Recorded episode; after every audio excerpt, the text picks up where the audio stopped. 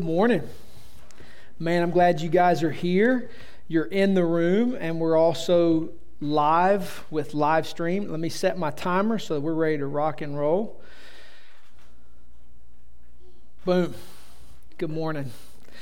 We're going to be studying through today, particularly uh, a preparation for Matthew chapter 23. In order to do that, we're going to look specifically at 1 Peter chapter 4 verse 12 to 19. As you know, we're studying through the indicators of a New Testament church. What is a church and what does the Bible teach are the indicators of a New Testament church. One of those is evangelism. So when we got to evangelism, we hit the pause button because we recognize we want to reach our city. We recognize that we want to understand our city and how we can speak the good news of the reign and salvation of Jesus to our town. And so we are studying evangelism and how we can reach our city. But in order to do that, we need to know us.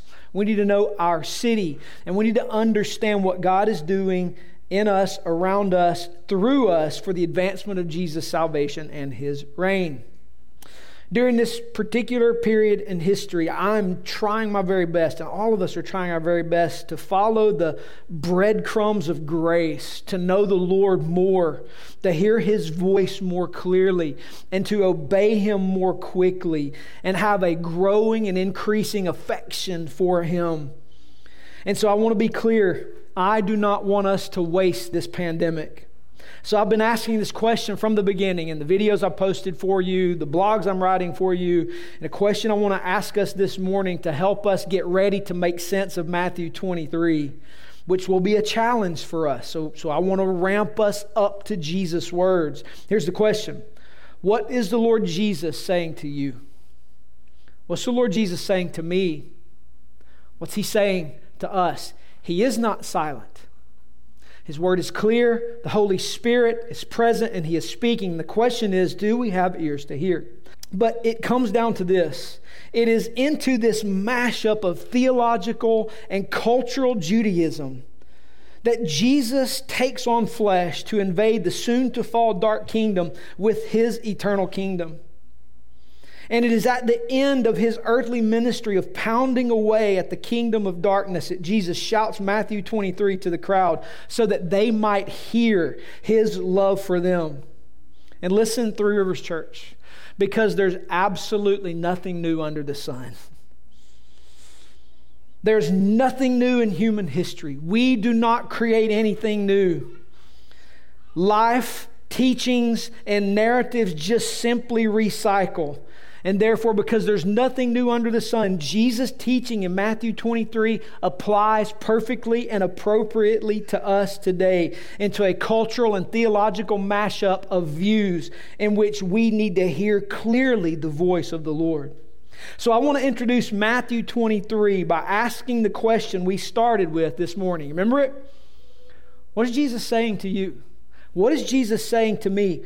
What is Jesus saying to us collectively as a fellowship? And I want to answer it from Scripture in prayerful hope that the Holy Spirit would give us ears to hear Matthew 23 as a prophetic word to cultural or nominal Christianity as we make it our aim. Remember, our aim is to effectively preach the good news of the kingdom and salvation of Jesus to our city. And so I want us to hear that question and answer it so that we can be prepared to exit nominal cultural Christianity and effectively bear witness to the good news of Jesus' salvation and his reign.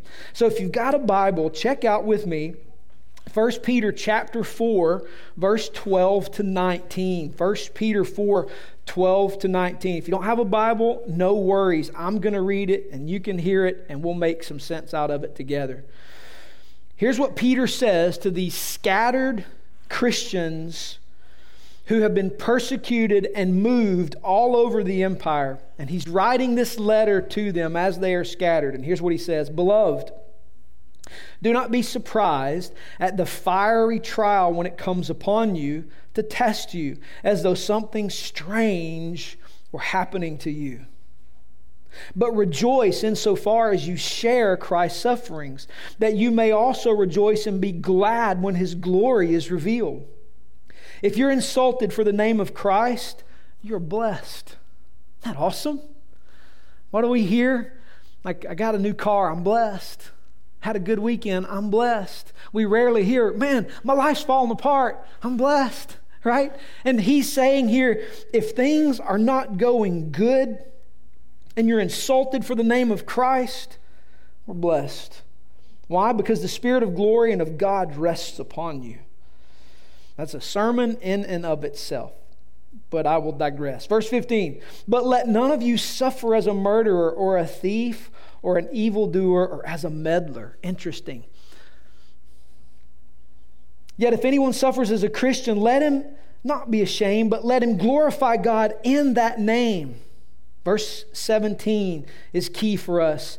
For it is time for judgment to begin at the household of God. And if it begins with us, what will be the outcome of those who do not obey the gospel of God?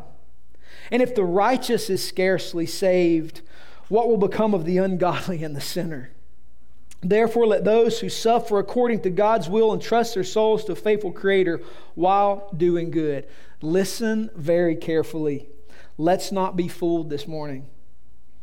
During the middle of this difficult time in history for us, God may likely not be dealing with our unreached culture first, right now in the middle of this chaos, as much as He is dealing with a nominal cultural Christianity that has abjectly failed to be the salt and light of a robust expression of the kingdom of God in Jesus Christ. Peter makes that abundantly clear in this passage that God's work begins with us. So, what do we see in this passage? I want to make six quick observations. Then we're going to make some application, and then we're going to talk about what we're going to do with it this morning. Number one, fiery trials, literally testing.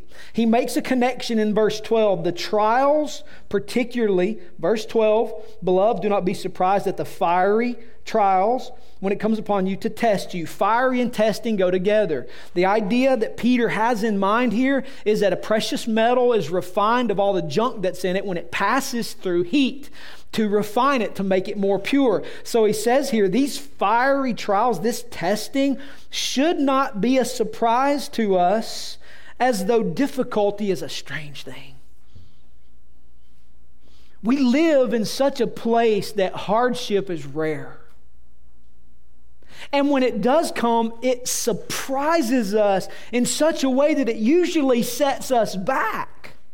And Peter wants us to know here that these fiery trials that are for testing should not be a surprise for us. Why? Because we're going to read verse 17. God begins his refinement with his people. So, this is why we ask the question what's he saying to you? Because if I belong to Jesus, what's he saying to me? If together we belong to the Lord, the question isn't what is he saying to them? The question is, what's he saying to us? In this chaotic time, if it's a surprise, we might be like the steward in Jesus' parables who fell asleep, and when the employer returns, he's absolutely shocked to see that the employer has returned because he's been sleeping on the job. Second thing I want you to see in this passage, we see in verse 12, is that this difficulty is supposed to test us in order to show us God. Notice carefully verse 12 Beloved, do not be surprised at the fiery trial when it comes upon you to test you, as though something strange were happening to you. Verse 13 But rejoice in so far as you share Christ's sufferings, that you may also rejoice and be glad when his glory is revealed. This difficulty is supposed to show us more of God. The testing comes to put on display God. The intent for God for us is that we would see more of Him. Who's the tester? Who's running human history? Who is in charge of and brought upon ultimately through the mediation of Satan, Job's testing? It was none other than the Lord Himself. God has graciously in human history sent difficulty to his people that they may see more of his glory. Will we come out like Job? Or will we come out of this difficult time having been shown that we actually don't even know who He is? Job comes to the end of this testing in Job 42 5, and he exclaims, I had heard of you by the hearing of the ear, but now my eye has seen you. The glorious end of Job's testing was that he had now seen and experienced in person the Lord of glory. Isn't that awesome? You read Job and you see all of this difficulty and you see all of this trial and the bad counsel of his terrible friends who thought they knew God and didn't speak what is right of the Lord. But the one young buck on the side knew the Lord and he spoke rightly of God. And God rebukes his terrible counseling friends. And he says to Job, Hey, stand there because I'm going to ask you some questions, Job. And Job comes to the end and said, I got to see the Lord. Right? So he reminds us here that this difficulty is to show us God. Number three, we are then, as we see in verse 13, to rejoice in suffering when it's for righteousness' sake. In other words, when this difficulty comes on us, it's not supposed to send us into a time of sulking. It's to send us into a time of rejoicing because in it we have eyes to see the hand of God at work, refining and building and doing amazing things. You ever wonder why Jesus said, He who has ears to hear, let him hear? And by the way, when Jesus says that, it's not a question, it's not in any way suggestion. It is in the imperative voice. Jesus is commanding. If you, has, if you have eyes, you need to see. And in this difficult time, we need to see the Lord and we need to see His glory and recognize He's working to show us more of Himself so that we can rejoice in Him. All decent evangelism and reaching a city must not come out of obligation, but out of joy in what we've seen. So that when we speak to people, we say, You need to see what I've seen right? And it's out of that heart of joy that great evangelism happens in the middle of this chaos. We don't want to waste it. We want to see the Lord and take delight in Him. Number four, we see also in verse 13 the end of the suffering is to reveal the glory of Jesus. God's great end is always His praise, His fame, His glory. And it's in these times in history when Christian worship is tested as to whether or not it's real or surface level? Is our delight in God real? Number five, verse 15, we need to make sure any suffering is not due to our sin. But let no one of you suffer as a murderer, a thief, or an evildoer, or a meddler. He's not equating meddling with murdering. He's simply saying that if you've sinned and you're suffering, God's being gracious to you to discipline you. Hebrews chapter 12 is clear. God disciplines those he loves. So there, there is a place, and we need to make a distinction here that sometimes we may be receiving the discipline of God because we've done stuff we shouldn't do. And he's graciously using consequences to train us up and discipline us so that we will live in holiness and righteousness like he has made us able to do. So Peter wants them to make sure that they're suffering for righteousness' sake. If they're suffering for sin, hey, repent of sin. But if you're suffering for righteousness' sake, rejoice. And so we do need to understand here that we need to make sure that we're not suffering or going through difficulty because of sin so that we might repent. Here's the point there's a place for self examination in here.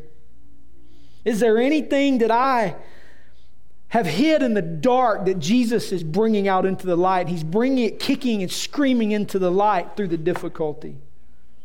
Number six, final observation we see in verse 17. It's the crux of the passage. God's judgment begins with his own people. Now, listen up. I want you to look up and look at me. Hear this very carefully. Do not foolishly think God is out to get the leftists the communists, the Marxists, the abortionists, before he deals with the complacent people who've passively allowed and advocated for things as spiritual pragmatists, before robustly trusting God by being prophetic and taking God's side in the public square. he says explicitly, he begins with the house of God. How dare us? Listen carefully, this may be offensive. How dare us be okay with the lesser of two evils as any part of a Christian ethic? We have a third option, and it's the option of Micaiah in Second Chronicles chapter 18. And if you've never read Second Chronicles 18, I want to encourage you to go see a model of how a Christian ought to live before kings and those in authority where Micaiah is brought in as a prophet of the Lord, and they're saying, Hey, just go with what the crowd's doing. The crowd's saying what the king wants to hear. And Micaiah goes in and he says what the king wants to hear. And the dumb king who knows not the Lord even recognizes that's not normal for you, Micaiah, and he preaches the word of the Lord. Listen very carefully. How dare us? How dare us claim some evil as a part of a Christian ethic. There is a third option. That option is to stand on the mountain of God, open His Word, and say, Thus says Yahweh of armies, thus says Jesus Christ. We must be people who recognize that God is shaking the tree of His people. Jesus was clear in the Gospels when he told parables. In his church, there will be wheat and there will be weeds, and he will sort them out at the end. We must be careful to be wheat and not weeds. We must be careful to not incorporate into our ethic weedy logic and weedy theology. Jesus spoke about good fruit and bad fruit, and you know the tree by the fruit it produces. Therefore, Peter says to these people who are scattered, and by the way, under difficult circumstances, to say the Lord is refining you, so make sure you understand that God is beginning with us. We don't want to waste a good pandemic. What's God saying to you? What's God saying to me? What's He saying to us? So, what are we going to do with this? How are we going to make application to this, to us from this passage? We've got four points of application and some items to help us respond this morning. First application 2 Corinthians 13 5. Examine yourselves. Examine yourselves to see whether you're in the faith. Test yourselves. Or do you not realize this about yourselves that Jesus Christ is in you unless indeed you fail to meet the test? We would be remiss. We'd stand before the Lord and have to give account if we didn't ask this question. If I didn't ask this question to myself, hey, Jolly, examine yourself today. Are you really following Jesus? Like, is it just lip service? Are you a Christian in name only? Like, do you say the name, but deep down in here, you really don't delight in Christ? You really have Jesus as a means to your ends? You're using Jesus as an instrument to get somewhere else? Is that what you are, Jolly? That's how I have to evaluate myself. And we would be remiss, we would be absolutely failing if we didn't come together and say, if, if God's beginning with his people, if he's shaking the tree, if he's culling the wheat from the weeds, we must examine ourselves and say, Am I in the faith? Am I following Jesus? Have I believed? Is my life wrapped around the kingdom of God? Do my actions match my words? Or am I just a cultural Christian? Am I a nominal Christian? It's in these times in history that we must examine ourselves. Don't waste this pandemic. Number two, application. Do we hold any tradition as a Bible truth while ignoring actual Bible truths? One of the things Jesus said to one of these groups that he's addressing these Pharisees, Jesus said to them in Matthew chapter 15, You have a fine way of nullifying the commandment of God for the sake of your tradition. You say, Any money I would have given to God, or any money I would have used to support my parents, as the law commands you to honor your father and your mother, you give it to God as an offering. That sounds real spiritual, right? That sounds good. I'm giving the money to God.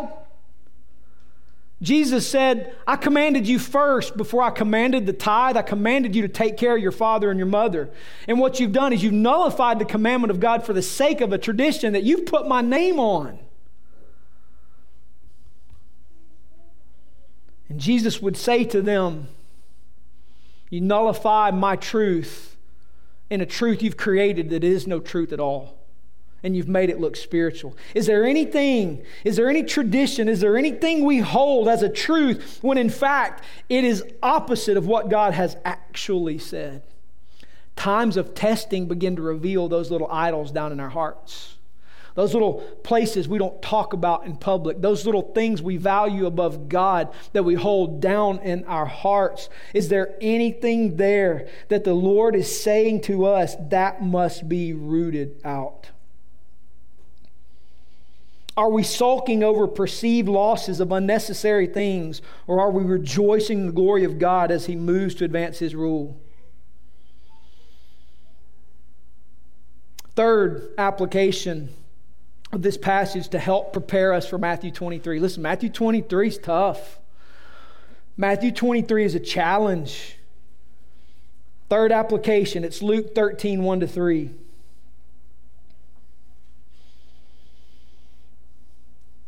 Am I blame shifting or dodging real issues because they're uncomfortable?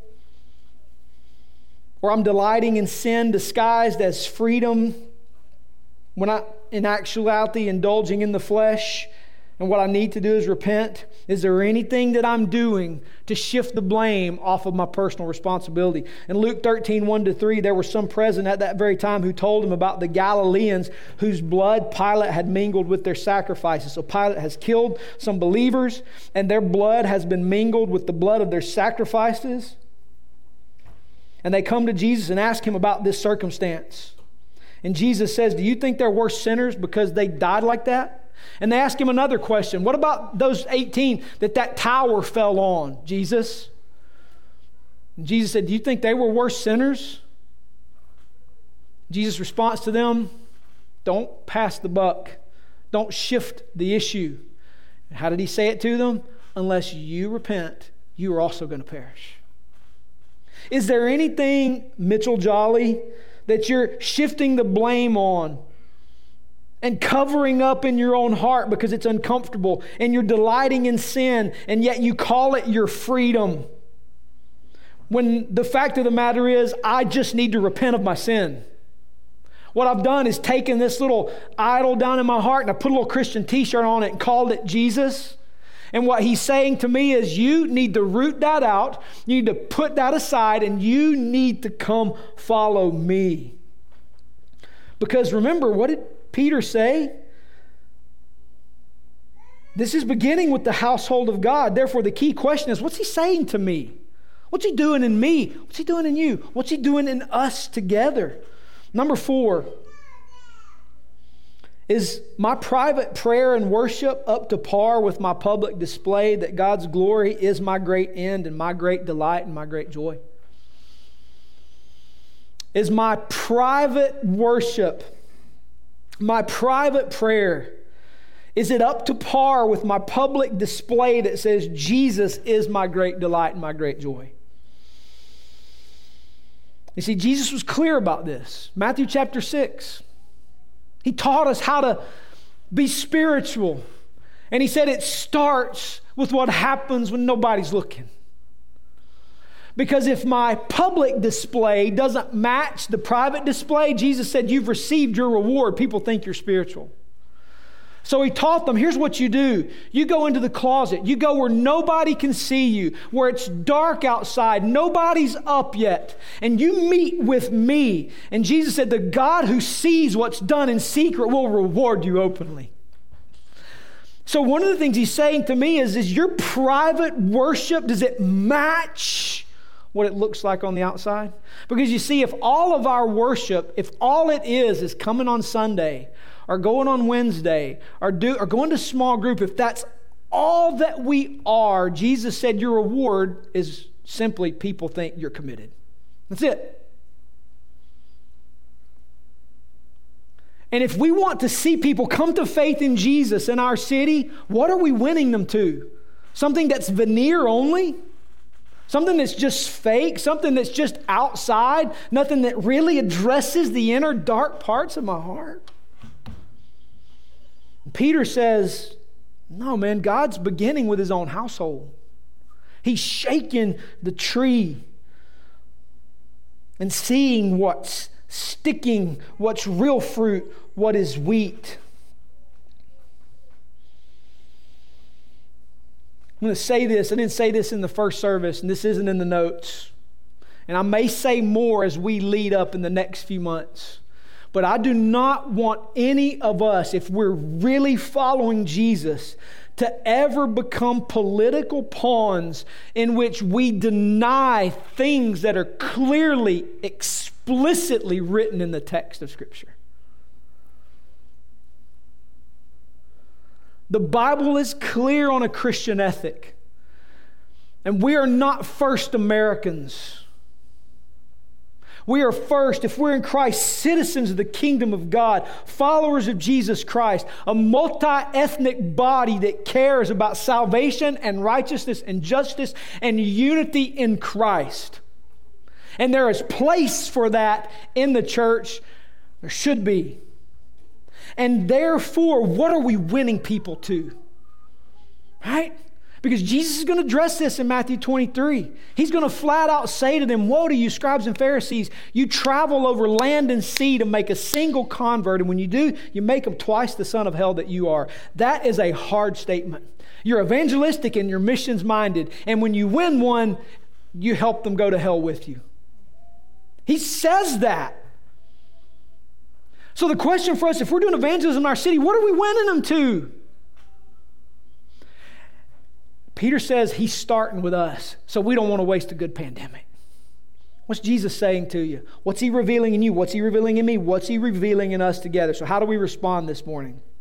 Number one, take a moment and address the Holy Spirit who's already speaking to you right now. Jesus said the Holy Spirit will do this work. He'll convince us about sin and righteousness and judgment. He was sent to do that as part of his ministry. He's already at work. So I want you to take a moment and address the Holy Spirit. Listen to him. You may feel his work or hear his voice in some manner, whether it be conviction, convincing you about something else, maybe revealing of sin, maybe moving you to action. You listen. Number two, take heed. If you need to repent, obey and obey now. We've taught knowledge for so long and we failed to address obedience. The Bible is clear that obedience is part of following Jesus. If the Holy Spirit is clear with you right now, do not wait. You obey right now. I know it's weird for us. The only eyes that matter right now are the Lord's. Third, if you've not believed the good news of the kingdom of Jesus' reign and his salvation, today is that day.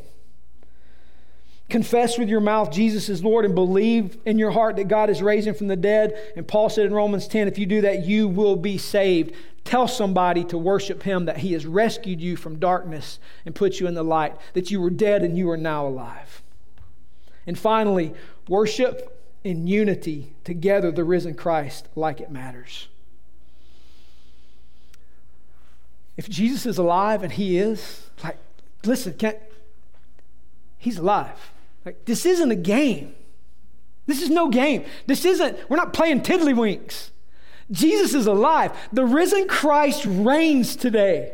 And he has made a church for himself, and he's given us a message to preach that will take people and save them and bring them into that church. That is real. And it is full of hope and life. And Jesus cried out to them, I was waiting to gather you, and you liked death. Listen, today he is saying to us, Come to me. Come to me. There's life here. There's life here because this is legit. This is real. So, Three Rivers, I say to us, if we believe the good news, let's make sure we're following in obedience and let's be a worshiping people who worships the Lord like it really matters because it does. Jesus is alive and he's called us into his kingdom to obey him. Let's pray, and we're going to practice that in worship. Father, we pray in Jesus' name that you will help us this morning to make much of you with our mouths. That as we come to sing and worship this morning, you would be exalted, you would be lifted high.